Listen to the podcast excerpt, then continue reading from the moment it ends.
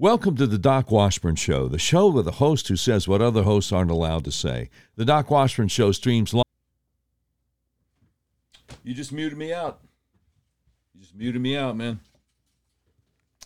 Podcasts are available. The Doc Washburn Show is on Twitter and Facebook. You can email us at contact at Doc Washburn. And now uh, we can't hear it again. It's it's very very. You turn the volume all the way down, and we're live. So maybe uh, you could turn the volume back up, and I'll play it again because uh, yeah, we're doing about the seat of our pants today. Okay, did you turn the volume back up? Okay, let me just try playing the open again. Here we go. Welcome to the Doc Washburn Show, the show with a host who says what other hosts aren't allowed to say. The Doc Washburn Show streams live at noon Eastern, 11 a.m. Central, weekdays at docwashburn.com and is available for download at Spotify, Apple, or wherever podcasts are available. The Doc Washburn Show is on Twitter and Facebook. You can email us at contact at docwashburnshow.com or call us at 866 609 3711. Look, I never said we knew what we were doing, okay? Just want you to let, let you know that. Hey, this is Doc Washburn. I most recently did talk radio for the big talk radio station in Little Rock, Arkansas. I've also been blessed to have filled in frequently for the great nationally syndicated talk show host, Mark Levin. Today marks the beginning of my new national live stream slash podcast. Now, a lot of the people who listened to my local show in Little Rock have been asking why I'm no longer on the air there. So we're going to address that today in episode one of the new Doc Washburn show. So here goes. When you are a Christian who has been called to do a talk radio show for a very secular company, you're going to have conflict. It's just a matter of time. Now, 25 years ago, in preparation for my first talk radio show in Savannah, Georgia, my employer hired a consultant who taught me how to do the talk radio format. He explained to me the most the two most important things about doing talk radio. One was making sure to discuss current events every day, and the other was how you approach those news stories based on your worldview. Talk radio listeners don't want a liberal talk show host, they want a conservative talk show host, and you can't fake it. It's not like being a music DJ who secretly likes classic rock music but has to pretend to like country music. Talk radio listeners can smell a phony a mile away. That's what the research said 25 years ago, and nothing has changed. To do a successful talk show, you need to be an actual conservative who talks about what's in the news each day. So, that having been said, the first major testing of my ability to live out my faith at the talk radio station in Little Rock, Arkansas, came in the summer of 2020, when the CEO and corporate vice president of programming for Cumulus Media produced a video telling all Cumulus personalities that we had to respect what they called transgender people. Okay, here's the problem with that God created us male and female, He doesn't make mistakes. And to prove it, Bruce Jenner still has male DNA in every cell of his body, no matter what kind of operation he may have had. To say otherwise is to lie. It is to imply that God makes mistakes, that he doesn't know what he's doing. Now, I've committed enough sins in my life. I'm not going to commit that one. When I told my wife about it, she asked me if I thought I would be fired over the transgender issue because corporate had laid down the law. You, you got to respect this, you know? Guy wants to put on a dress, call him a woman. I said to my wife, Well, I doubt corporate is going to pay that much attention to a local talk show host way down in the market number 90, but you never know.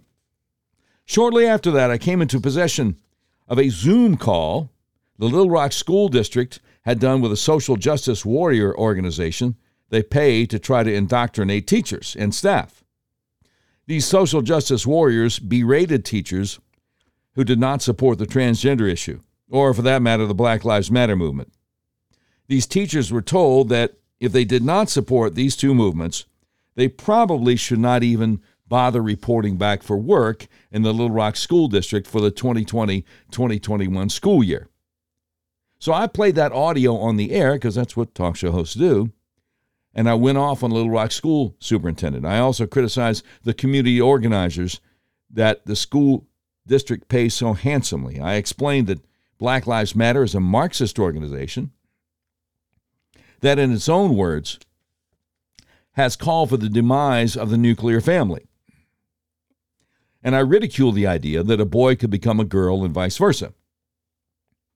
Now, I didn't have any idea whether Cumulus Media would fire me, and I didn't care because I put my faith in God.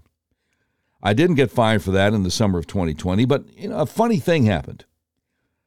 I was driving home from the Kroger that same evening, and I heard Ben Shapiro, a nationally syndicated talk show host whose show is delivered by a company called Westwood One, which was owned by my then employer, Cumulus Media, heard Ben Shapiro going off on the very idea of transgenderism, which he quite rightly said is in danger of ruining girls' and women's sports. So it was pretty cool after the fact and just reminded me the Lord has a sense of humor. Here's a guy syndicated by the same company I work for, whose show airs on a lot of stations, also ignoring the pro the pro transgender video from corporate and railing against the same thing I railed against earlier in the day. So clearly, Cumulus Media had bigger fish to fry than little old me in Little Rock. The next big test for me was after the presidential election of November 2020. Okay, see, here is something no one in talk radio is allowed to say. The election was stolen. Obviously, the election was stolen. We all saw five swing states all stop counting votes at the same time on election night. How did that happen? Who ordered that? Anyone with any sense knows dementia Joe Biden, who could hardly get anyone to show up for his campaign rallies, didn't get 81 million votes. 10 million more than Barack Obama got back in 2008. It's laughable. You know it. I know it. Even Bret Baier at Fox News, who called states early for Biden on election night and waited days to call states for Trump, knew it also. So, a couple weeks after the Democrats stole the election, people started having Stop the Steal rallies. One of our local listeners in Arkansas called the nationally syndicated Todd Starnes radio show and said we need to do a Stop the Steal rally on the steps of the state capitol in Little Rock.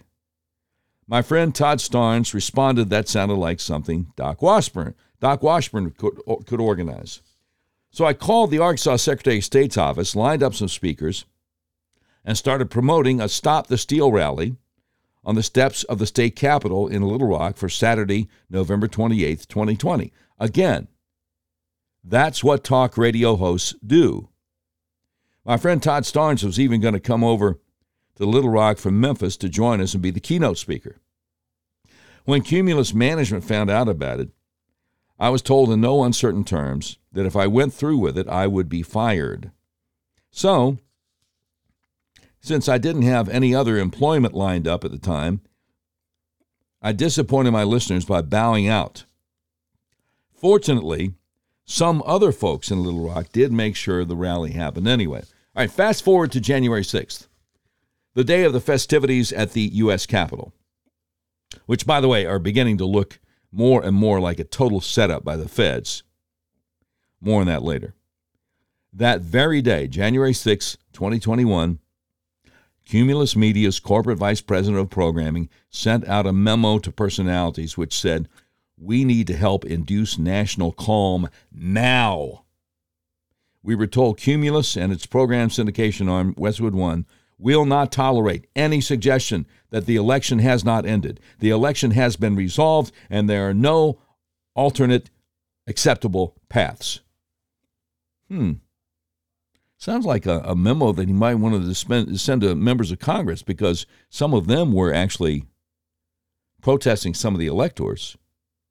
I mean, a talk radio host was not in Congress able to protest electors, but anyway. We were told in no uncertain terms by the vice president of programming for Cumulus Media that if we use the terms stolen election or stop the steal, we could expect to be fired immediately. An internet publication called Inside Music Media got a hold of the memo. Then the Washington Post and the New York Times did articles on it, and Cumulus talk show hosts were basically hung out to dry. Now, what do I mean by that? Well, part of the problem was probably the mainstream media was reporting that five people were killed that day, including Capitol Hill police officers. That wasn't true. Only two people, both female Trump supporters, were killed that day. Their names were Ashley Babbitt and Rosanne Boyland. The great Julie Kelly has written a lot about them over at American Greatness. But unfortunately, radio executives at big companies like Cumulus are all liberals, so they tend to believe whatever the mainstream media says. So, like I said, we were hung out to dry. Let me try to explain that if I can. One huge problem with being ordered not to discuss the fact that last November's presidential election was stolen is that as a talk radio host, you are doing a great disservice to your listeners. It is a huge story, unprecedented story, that needs to be discussed on talk radio. Forbidding talk show hosts from bringing it up is like telling a DJ on a music radio station, hey, you can't play the most popular song on your music radio station. But liberal radio executives don't care. So, it's a relief for me that God opened the door for me not to be censored anymore. By the way, I don't know if you know this. Time magazine did a 20 page article back in February bragging about how the elites, the powers that be, stole the election. Except instead of using the word stolen, Time magazine used the word fortified. But it was the same effect. There was a huge conspiracy between the Democrat uh, Party activists and uh, and big tech giants and um, major corporations, and they basically had Trump tied down like um, a giant in Gulliver's Travels. They they they they shut him down. They shut him down. So anyway, fast forward to this past summer. All of a sudden, CBS and NBC News both produced articles about so called breakthrough cases of fully vaccinated people getting COVID anyway. The next morning, there was an emergency meeting in which the same Cumulus corporate vice president of programming who told us we would be fired if we said stolen election now told all the talk radio program directors in the country now make sure that none of your talk show hosts say anything to cast any doubt on the efficacy of the vaccines. A few weeks later, so a new order, I can't talk about this. A few weeks later, the director of the CDC herself was talking about people who were fully vaccinated getting the Rona, the Wu flu, the China virus, as it were. By the way, I don't know, did, I mention I'm not politically correct? CDC Director Rochelle Walensky even said that based on data then coming out of Israel, it looked like there was an increased risk of people who were vaccinated early actually developing serious health complications. So, after I played the audio of her comments on my local talk radio show in Little Rock, I was left to wonder if I would have been fired for saying the same things a CDC director said a day before she said them. It was just getting to be ridiculous, you know? Fast forward to August 11th of this year. That's when the CEO of Cumulus Media did a closed circuit video for Cumulus employees. In the video, she announced she was angry with people who were not vaccinated yet, and she told us if we were not fully vaccinated by October 11th, we would be terminated. So I sent her a letter explaining that what she was doing was, in my opinion, against the law, and also setting up my religious objection to getting vaccinated for the Rona. The next day, I found out there was a form in which I could apply for an exemption to Cumulus Media's vaccine mandate. Now remember, Cumulus announced their mandate almost a full month before Dementia Joe, also known as Let's Go Brandon, announced his vaccine mandate. Anyway, I filled out the form explaining I would not be getting the vaccine for the because aborted fetal cells were used in the research for, if not the development of, the vaccines. And abortion is murder, and the Bible says you shall not murder. I also asked for an exemption to continue doing the show from home which is where I had been doing my radio talk show since early March 2020. I reminded Cumulus's HR department that they had been allowing other air personalities to do their shows from home for years before the Rona hit. I also reminded them that the CEO had already said she was angry with people who hadn't, who hadn't gotten the jab. I also told them that since some vaccinated Cumulus music DJs in Little Rock were already ostracizing unvaccinated employees, I wanted corporate to allow me to keep doing my radio talk show from home because I wasn't thrilled with having to deal with a hostile workplace on a regular basis. Cumulus HR ignored my request to keep doing the show from home. They sent me an email asking a bunch of questions about how my religious beliefs affect the way I live my life, including my thoughts on vaccines in general. I answered their questions to the best of my ability, and they denied my request for a religious exemption while continuing to ignore my request to just keep doing the show from home. So here we are. When God closes one door, he opens another. By the way, as we sit here on Tuesday, October 12th, 2021, there is a new Rasmussen poll out, which says 56% of likely American voters believe cheating tainted Biden's victory. Now, what does that math tell you? If a majority of likely American voters believe that cheating tainted Biden's victory, it kind of makes you think a majority of American voters believe Biden cheated. And if a majority of American voters believe Biden cheated, I don't want to go too far on a limb here, but it almost makes you think that a majority of likely American voters didn't vote for Dementia Joe. Man, oh man. I wonder. yeah, uh, yeah, again, again. The election was stolen. You know it. I know it. Even Bret Baier knows it. But let me go back to the China virus for a minute. I think it's clear by now that Fauci funded the creation of the virus in the virology lab in Wuhan, China, and he lied about it repeatedly under oath.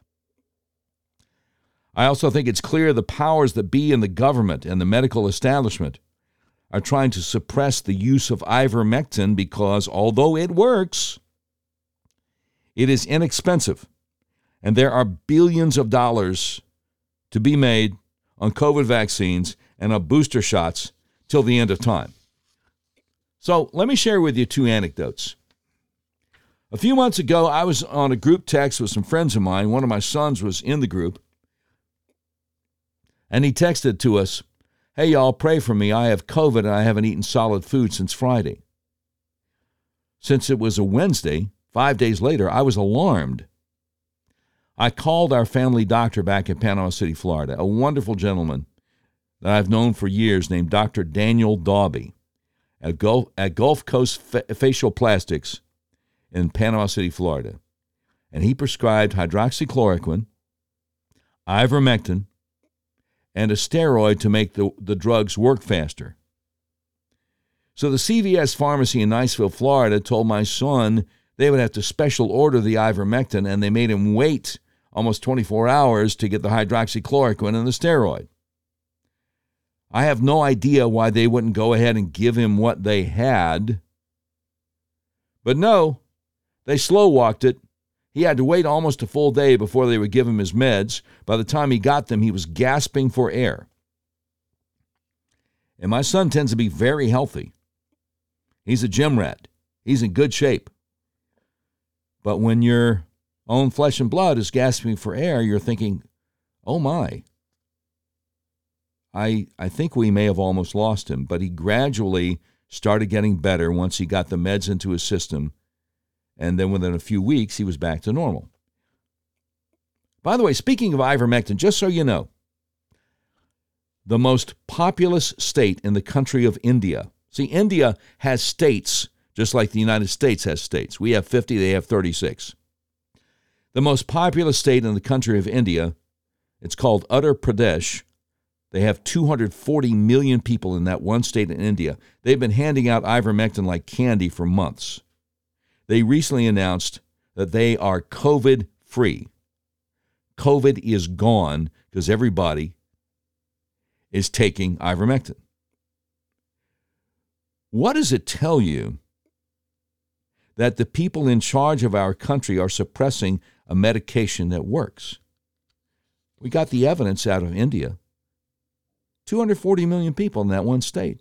No more COVID because everybody's taking ivermectin. Here in the USA, oh, no, no, no, can't do that. That's horse paste, man. That's horse paste. Local television in, in Little Rock, Arkansas, which is where I am for the time being, they did a story at the behest of the University of Arkansas medical system saying, oh, don't use horse paste, as if there's no human version of ivermectin. As if six years ago, the people who developed ivermectin didn't get a Nobel Prize for medicine for how well ivermectin has worked on human beings. Journalism. All right, uh, let me share another anecdote. I had a good friend in Little Rock. She was a family law attorney. She presented to a major hospital in Little Rock, Arkansas, symptomatic with COVID. They gave her nothing. They sent her home, telling her to come back if she got worse. Three or four days later, her daughter drove her back to the hospital. This time, she was told that, oh, I'm so sorry, we missed the window of opportunity for treatment. So they admitted her, gave her a bed, put her on a ventilator, and she died. People in Arkansas are really upset about their loved ones going to the hospital, being admitted, but being denied treatment. I wonder if it's like that where you live.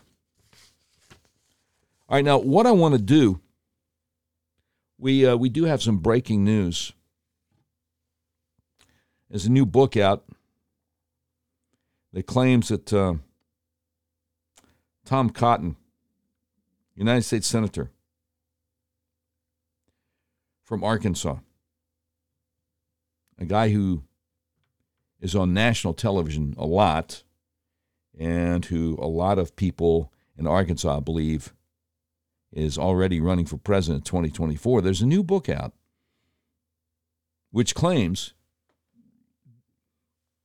that Tom Cotton and Senate Majority Leader then, now Minority Leader, Mitch McConnell, secretly plotted against Trump to undermine his claims of election fraud. So we're, we're gonna we're gonna talk about that here in a moment, but first, first I got to do one of these things here. Give me a chance to catch my breath. This will be quick and painless, less than uh, less than thirty seconds. You're listening to The Doc Washburn Show, the show that talks about what you actually care about. The Doc Washburn Show streams live at noon Eastern, 11 a.m. Central weekdays at docwashburn.com and is available for download to Spotify, Apple, or wherever podcasts are available. The Doc Washburn Show is on Twitter and Facebook. You can email us at contact at docwashburnshow.com or call us at 866 609 3711. All right, here it is. This is from uh, Business Insider.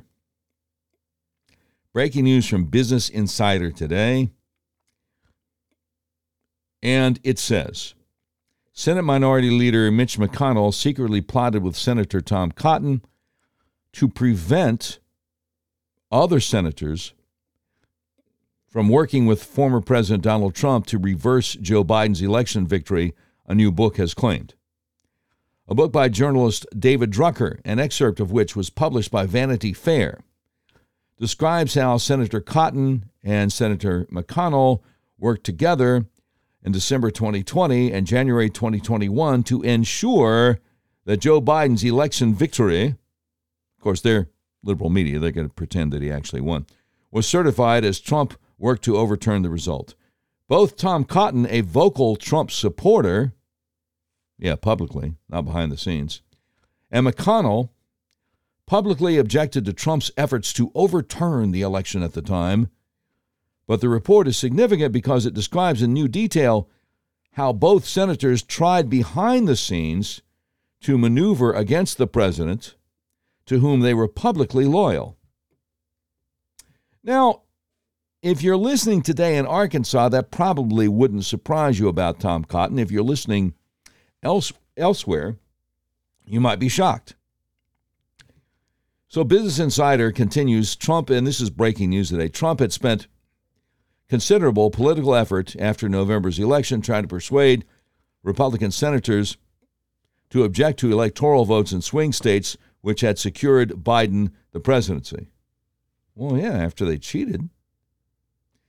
According to this author, this uh, this Drucker fellow, David Drucker, journalist whose excerpt from his book has been published by Vanity Fair, Cotton and McConnell realized that Trump wanted to try to win enough support from Republican lawmakers to oppose the certification of the Electoral College vote on January 6, thereby overturning Biden's victory.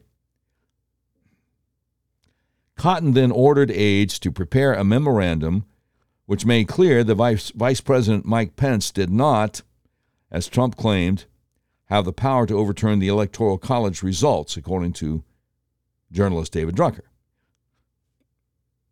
Cotton then enlisted the support of Mitch McConnell, who encouraged him to publish an op ed in a local Arkansas paper detailing why Trump's election fraud claims were false, according to David Drucker. However, the plan was derailed when Senator Josh Hawley, who had also associated himself closely with Trump's political agenda, announced in late December that he would support Trump and oppose Biden's election certification, according to Drucker. Really? Up to a dozen congressional Republicans, including Senator Ted Cruz, also planned to oppose the Electoral College certification, according to reports at the time, a situation which McConnell had publicly warned would see democracy enter a death spiral. Now, I'll tell you something, Mitch. I'll tell you something, Tom. Democracy, which, by the way, we don't have, we have a, a constitutional republic. But either way, it enters a death spiral when you let somebody cheat and obviously steal an election. And that's what happened. And you know it, and I know it, and Tom Cotton knows it. Anyway, Journalist Drucker wrote that Cotton's strategy was derailed by Hawley's move and added, quote, after some discussion, McConnell urged Cotton to speed up his timeline for announcing his opposition, unquote. On January 3rd, Tom Cotton released a statement saying he would not join efforts to oppose the certification of the Electoral College vote on January 6th. The move was politically risky because Cotton, as a vocal Trump supporter, knew he would anger both his and the president's base, according to the book, which is excerpted in this new Vanity Fair article. You know, he did anger both his and the president's base back then. But I think memories are short, and a lot of people outside Arkansas don't realize that. Inside Arkansas, I've heard from a bunch of people who are like, I'll never vote for him again, and they're hoping he'll be primaried in 2026. But anyway, Business Insider continues ultimately, following the events of the Capitol riot on January 6th, only seven GOP senators voted against Biden's election win in Pennsylvania, and six voted against his win in Arizona. All right, again, the Capitol riot. See, what they don't want you to know, or they might not even know, is this video out there of Capitol Hill police shooting tear gas and flashbang grenades at peaceful Trump protesters. What they really don't want you to know is what happened down at the tunnel, where who knows what, who knows what they were spraying on the protesters. That's where uh, Rosanne Boyland was crushed. There are 14,000 hours of closed circuit security camera video because there's so many different cameras there in the Capitol, and the government refuses to release them, even to the defense attorneys for the detainees. Wonder why? Ah, so it says following the outbreak of violence at the Capitol, some GOP lawmakers who planned to object to the certification changed their minds. the outbreak of violence. Yeah, it was pretty violent. It was pretty violent when that uh, Capitol Hill police officer shot and killed an innocent woman, Ashley Babbitt, with no warning. No warning. He's done one interview. One interview with Lester Holt, NBC News. Very friendly interview. Softball questions from Lester Holt, NBC News. And still, this guy, this Lieutenant Michael Byrd, nervous as a cat on a hot tin roof, kept on looking left and right. Uh, look, I, am not even a body language expert, but you could tell the guy's lying. You could tell he's nervous. Anyway, Business Insider continues It is unclear whether Cotton's public announcement played a significant role in stopping Trump from enlisting further Republican support. McConnell's team, at least, believed that it did. Two of McConnell's aides told journalist David Drucker that Cotton played a very important role in preventing more Republicans from opposing the result. Business Insider contacted Cotton and McConnell's offices for comment, but is yet to receive a response from either one. Okay. All right. Look, you know, I even though I'm in Arkansas, I'll say it. I trust Tom Cotton as far as I can throw Chris Christie and his slightly chunkier cousin simultaneously. This is ridiculous. So let's let's take a look. Let's take a look at Cotton's statement that he released on January 3rd. Trump ally Senator Tom Cotton says he won't join those planning to challenge Biden's electoral college win, but supports a commission to study the election. Oh, yeah. I remember this now. Because we talked about it at the time on my local show in Little Rock. Okay. Republican Senator Tom Cotton of Arkansas said in a statement on Sunday, which I guess was the, um,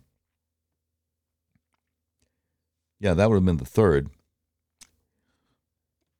that he would not join some of his colleagues planning to challenge President elect Joe Biden's win by opposing the certification of the Electoral College vote on Wednesday, January 6. Cotton, a supporter of President Donald Trump, said attempts to overturn the Electoral College would exceed Congress' power under the Constitution, which gives states the power to run elections and courts the power to settle election disputes. He also said it would establish unwise precedents. Unwise precedents. He said first, Congress would take away the power to choose the president from the people. Well, no, see, that's that's what that's what the states of Pennsylvania, Arizona, Georgia, Wisconsin, and Michigan did on election night and the days and weeks following. That's who took the power away from the president to Uh, pardon me, the, took away the power from the people to support the president. And Tom Cotton's not a stupid man. He's got to know that. Anyway, he says first, Congress would take away the power to choose the president from the people, which would essentially end presidential elections and place that power in the hands of whichever party controls Congress. He also said it would threaten the U.S. electoral system and take another big step toward federalizing election law. And then in this article, Business Insider, it says Joe Biden won the election by receiving 306 electoral votes compared with President Donald Trump's 232. The results have been thir- certified in every state. The presidential electors cast their votes last month. Is anybody talking about the uh, Arizona audit? Anybody at all? Anybody at all talking about the Arizona audit? That's what I would like to know where they did an audit of the vote. And it turns out that there were fraudulent ballots in Arizona, a much higher number. A much higher number. The Gateway Pundit has it, but they're not the only ones over 284,000 ballots, or one out of every 10 ballots, just in Maricopa County alone, lacked evidence that they were the original ballots received. Yeah, everything's uh, open above board. Yeah, let's just uh, let's just pretend like Tom Cotton that everything was fine and and Biden didn't steal it. You know,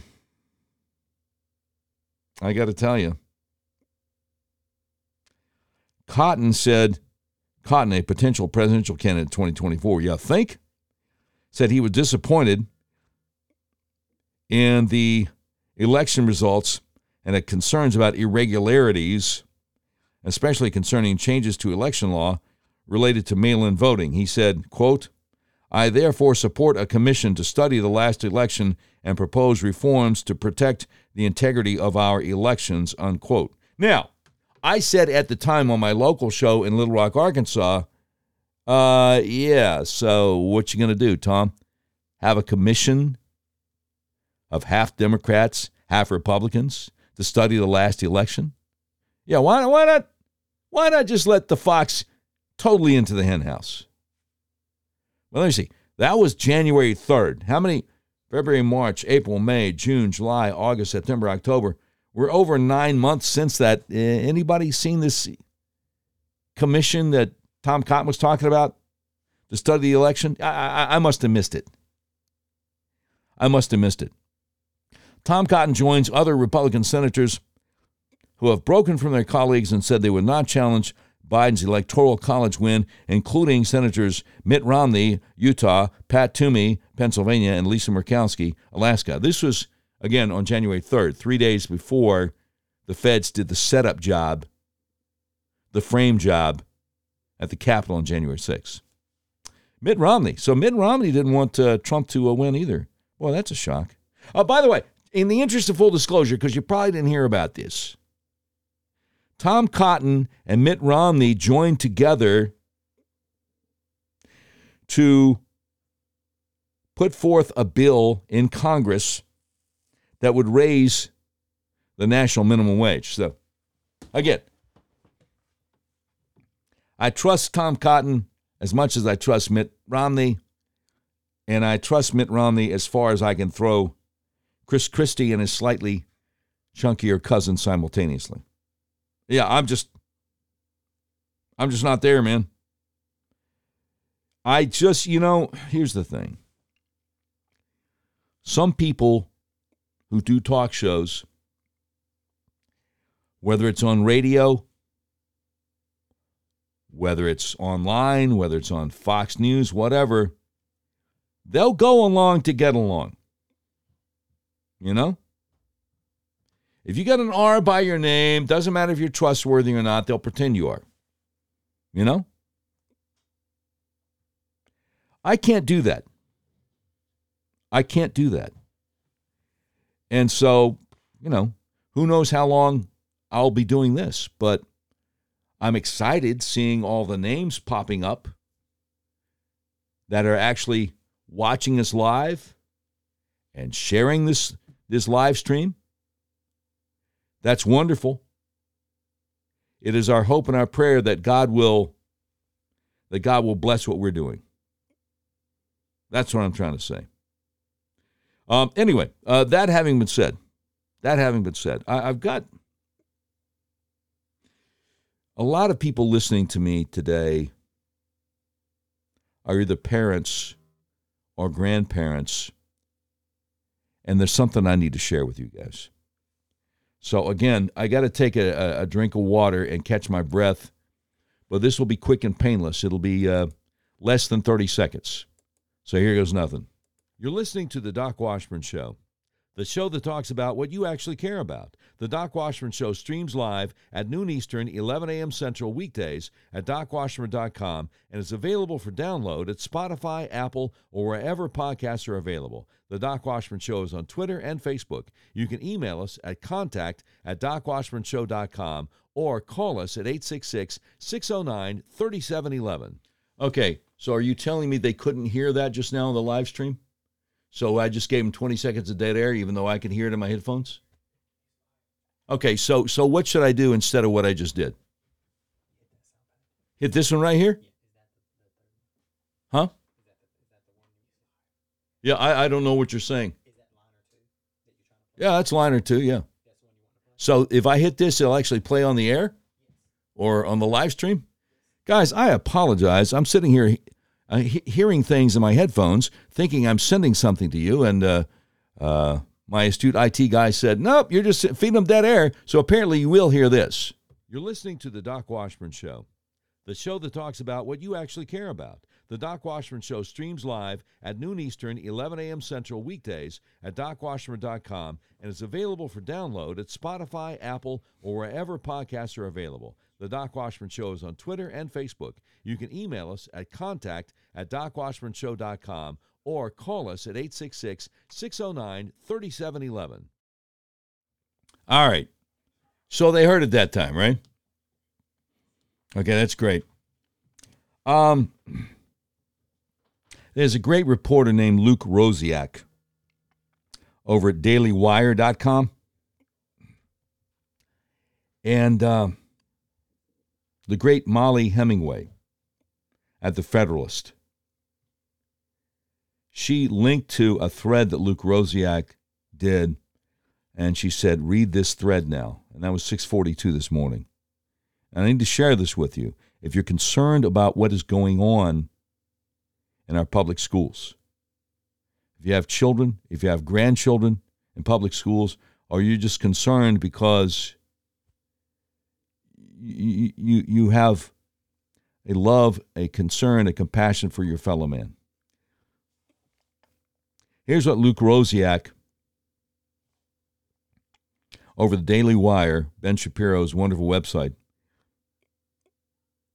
said about what's going on in the schools in Loudoun County, Virginia, up in Northern Virginia, or down in Northern Virginia if you live north of there.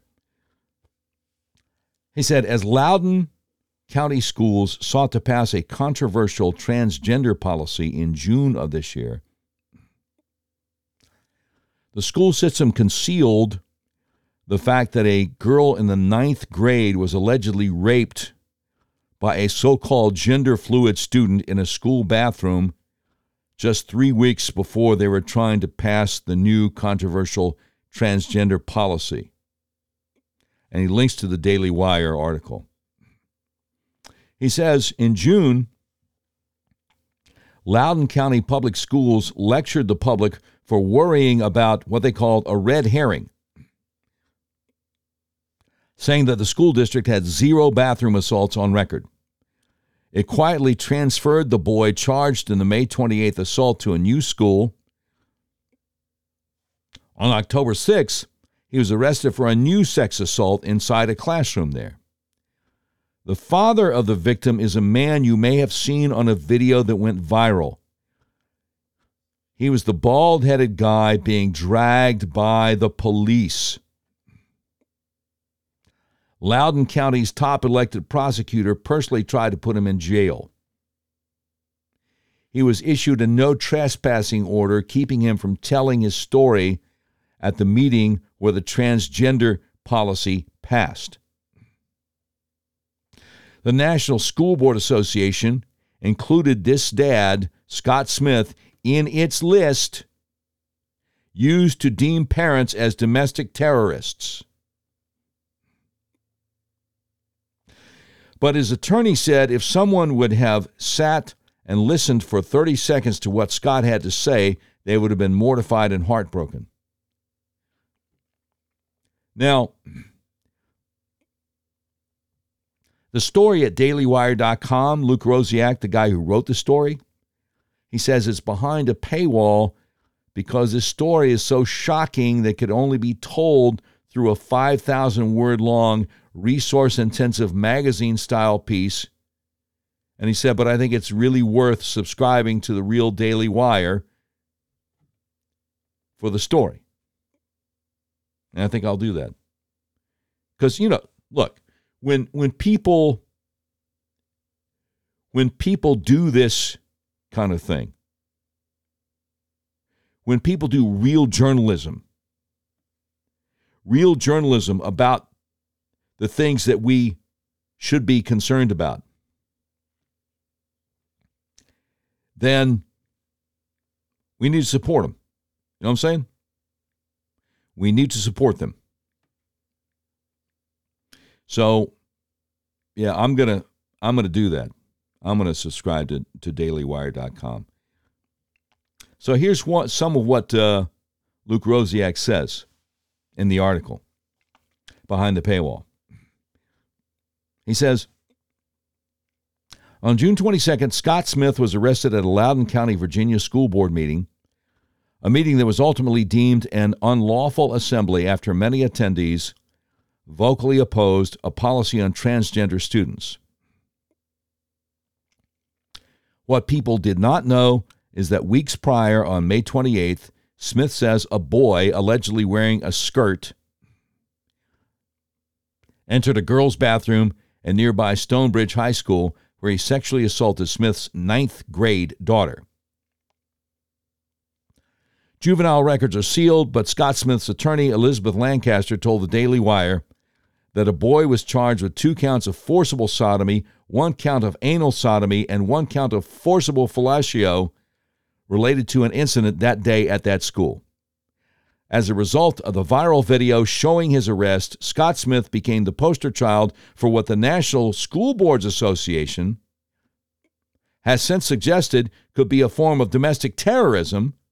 A white, blue collar male who showed up to harangue obscure public servants on his local school board. Attorney Lancaster said if someone would have sat and listened for 30 seconds to what Scott had to say, they would have been mortified and heartbroken. Minutes before Scott Smith's arrest at the school board meeting, the Loudoun County Public Schools superintendent lectured the public that concerns about the transgender policy were misplaced because the school system had no record of any assault occurring in any school bathroom. Then, a woman wearing a rainbow heart shirt, a left wing community activist, told Smith she did not believe his daughter. His rage reached a boil and he had a heated exchange of words with the woman. A police officer there to keep the peace in the meeting pulled on his arm. Smith yanked it away. Before he knew it, Smith says he was hit in the face, handcuffed, and dragged across the floor with his pants pulled down. Images of the incident were splashed on televisions and newspapers across the world. Buta Biberaj, Loudoun County's progressive, top elected prosecutor, who has close ties to the school board's most liberal members, appeared in court to personally prosecute Scott Smith for disorderly conduct and resist, resisting arrest. Prosecutor uh, Biberaj ran on a platform of ending mass incarceration, but she wanted to put Scott Smith in jail for misdemeanors. As prosecutor, Biberaj would have known about the case involving Scott Smith's daughter. The suspect, juvenile court prosecutors assured Scott Smith, was being held responsible. He was on house arrest, confined to his mother's townhouse. According to Scott Smith's attorney Lancaster, a conviction was expected on October 14th, likely in the form of a guilty plea to a lesser sexual assault charge. But on October 6th, according to the Loudoun County Sheriff's Office, a 15 year old who was charged with sexual battery and abduction after police said he forced a girl into an empty classroom, held her against her will, and touched her inappropriately. Scott Smith's attorney Lancaster said the suspect is the same boy that allegedly attacked Scott Smith's daughter. What follows, based on extensive exclusive reporting from Loudoun County, Virginia, is part of the developing story involving the Smiths and the school system. On May 28th, Stonebridge High School called Scott Smith to come to the school where they told him his 15 year old daughter had just been in a physical altercation in a bathroom with a male. That's what Scott Smith says. When he arrived, he determined that what had happened was not a case of his daughter being beaten up, it was far more serious. The school said it was handling the incident in house. Scott says Smith was dumbfounded. Deputies from the sheriff's office ultimately responded to the school not to investigate the alleged rape of a child, Smith said, but because school administrators called them on him for making a scene about his ninth, ninth grade daughter having been sexually assaulted. Scott Smith acknowledges he did make a scene and says any father would have done the same in the situation. He says, I went nuts. I called the principal a expletive deleted. He said six cop cars showed up like a blanking SWAT team to respond to the school's complaint about an assertive parent. The police department declined to provide records from that day to the Daily Wire. Scott Smith said, Thank God that I drew enough attention to it without getting arrested that we got an escort to the hospital and they administered a rape kit that night. A SANE exam and buccal swab, his lawyer said, later came back favorable to the prosecutor's case. At 4:48 p.m. on the day of the incident, the principal sent out an email to the community that claimed nothing jeopardizing students' safety had occurred, painting Scott Smith as the villain and offering counseling services for witnesses of Scott Smith's blowup. This guy Luke Rosiak, Daily Wire, you got to follow this guy. His thread continues here on Twitter. He says Scott was arrested after an argument with a member of the anti racist Parents of Loudoun face, Facebook group at the school board meeting, which threatened to hack and expose parents who questioned school policies. This person actually approached him at the meeting. Chardonnay Antifa was apparently not only behind keyboards. Scott Smith's image traveled around the world a two dimensional character. Perhaps we're divided into two camps, viewing the other side as cartoon villains and talking too loud to listen. Would the situation have been helped with a restorative justice talk circle? The 2D cartoon villain archetype on the hard left is that critical race theory is not even in schools in the first place, and angry parents are just mis- misled by TV. Luke Rosiak, Daily Wire says, I asked the leftist activist who was arguing with Scott Smith when he was arrested if his daughter's story gave her a more nuanced understanding of him.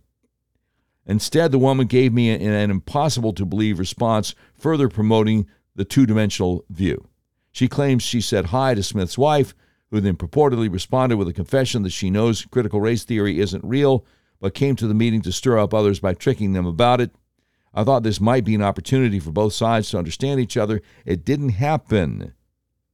Instead, we just have pain, fear, and strife in Loudoun, Virginia, the richest county in the country, with no real social problems, as courts and schools are converted to political machines. Wow. Wow. All right, so my IT guy and my producer are in the next room. Guys, were we uh were we going to take any calls today? Were we going to take any phone calls today? Well, I, don't know. Where where's the where where would I look and see who's waiting? Is that on Team Viewer?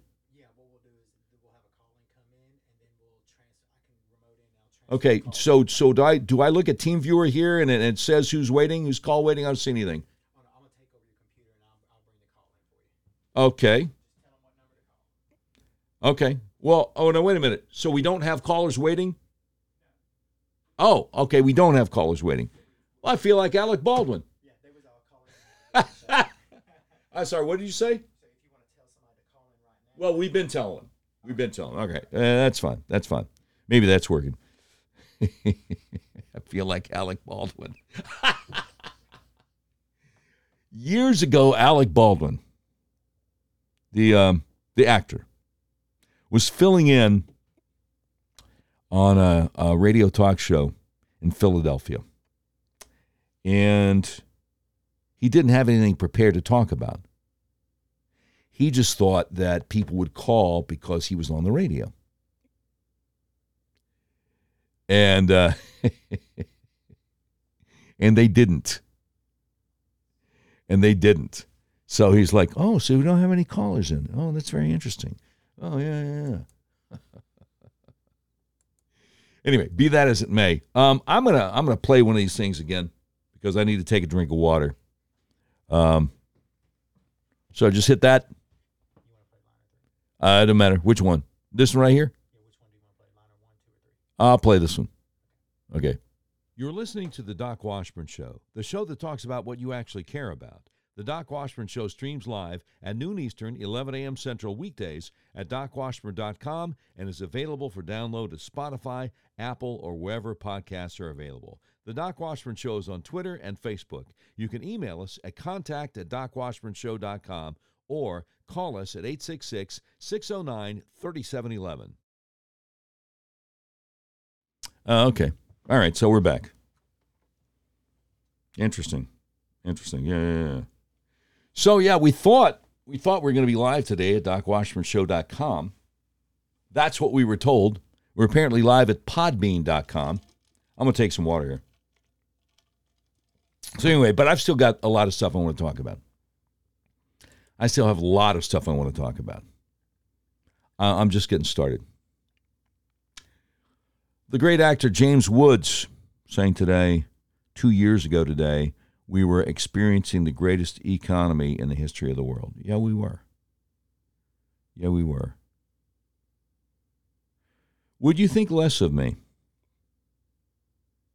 if I told you I believe there's a strong possibility that when Dr. Anthony Fauci and Dr. Deborah Birx went to President Trump and said, Look, um, this thing is so dangerous that we need to shut down the greatest economy in the history of the world for 15 days to slow the spread. Would that shock you? Because, you know, so many videos have come out now. So many videos have come out about Fauci predicting what was going to happen. Right? And we also know, we also know, again, that his organization funded, they funded the creation of the vaccine. Pardon me.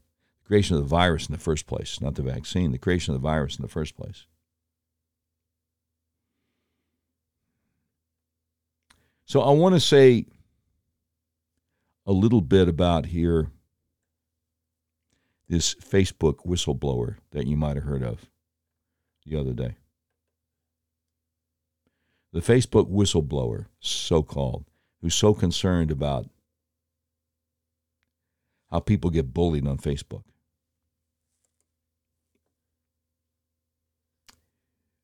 an article that uh, I'll share on my Facebook page in a little bit from the National Pulse, the great Natalie Winters and Raheem Kassam. Facebook whistleblower's private Twitter account reveals Marxist sympathies. Oh, what a shock. What a shock. The corporate media's overnight celebrity whistleblower appears to be an avowed Marxist. See, what she wants, what she wants, this has come out. She wants a big government agency to regulate speech on social media, and she wants to be in charge of that government agency. Know what I'm saying? See, here's the thing never take at face value what the liberal media is telling you. Never take it at face value wait and find out what is behind everything. Okay? No, wait, wait, wait, wait, wait, wait, wait. Politico? Wait. Politico has an article saying the president's decline is alarming. Biden trapped in coronavirus malaise. The president's decline is alarming? with a uh, subheadline Democrats are ringing alarm bells and coming to the simplest of conclusions. It's the pandemic, stupid. What's the pandemic have to do with the president's decline? Wait a minute. I, I got to look at this. See, because most people who are paying attention think that uh, Kamala Harris, acting vice president, is eventually going to enact the 25th Amendment Uh, that's something that if the vice president and half the cabinet, at least half the cabinet, decide the president is no longer able to fulfill his duties, uh, then they take him out. But most people that I talk to think she's going to wait, try to wait until he gets halfway through his first term, because then theoretically, she could run for president in 2024 and 2028. If he doesn't make it at least halfway through his first term, she can only run in 2024 after she would become president after he was taken out. So, what's Politico say? In a focus group last week, Pennsylvania Democrats, one after another, articulated the issue vexing top White House aides, party operatives in Virginia, and voters in Georgia. Why isn't President Joe Biden's diminished job rating rebounding? Oh. And voters in Georgia, what? So they're not talking about his cognitive decline. They're talking about his job rating? what idiots. What idiots. Uh, no, I no, no. I can't spend any more time with that. Now, before we get out of here, I just want to share one more thing with you. There is a great patriot, U.S. Representative Thomas Massie out of Kentucky. And he is out there saying it is time to end the federal Department of Reeducation. It's time to divorce our children from the, from the federal Department of Education. And he has proposed a bill to do that, to abolish the federal Department of Education and he has co sponsors. God bless him, one and all. Other U.S. representatives co sponsoring this Jeff Duncan out of South Carolina, Matt Gaetz, Florida, Andy Biggs, Arizona, Ralph Norman, South Carolina, Chip Roy, Texas, Jody Hice, Georgia, Tim Burchett, Tennessee, Lauren Boebert, Colorado, Marjorie Taylor Greene, Georgia, Mary Miller, Illinois, Randy Weber, Texas, Louis Gohmert, Texas, and Paul Gosar, Arizona, uh, Bill Posey, Florida, and Greg Steubing, pardon me, Greg Steube out of Florida. We got to do that, man.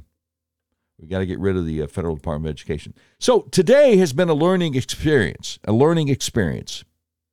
We were under the impression that this, this live stream would be available at docwashburnshow.com, not just at podbean.com.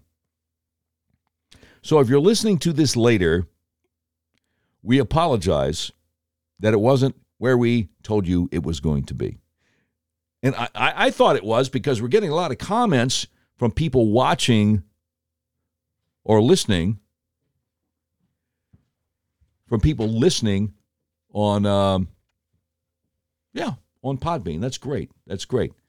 Um, it's my fervent hope uh, that tomorrow, tomorrow we'll actually be on DocWashburnShow.com, which is where we told you we would be.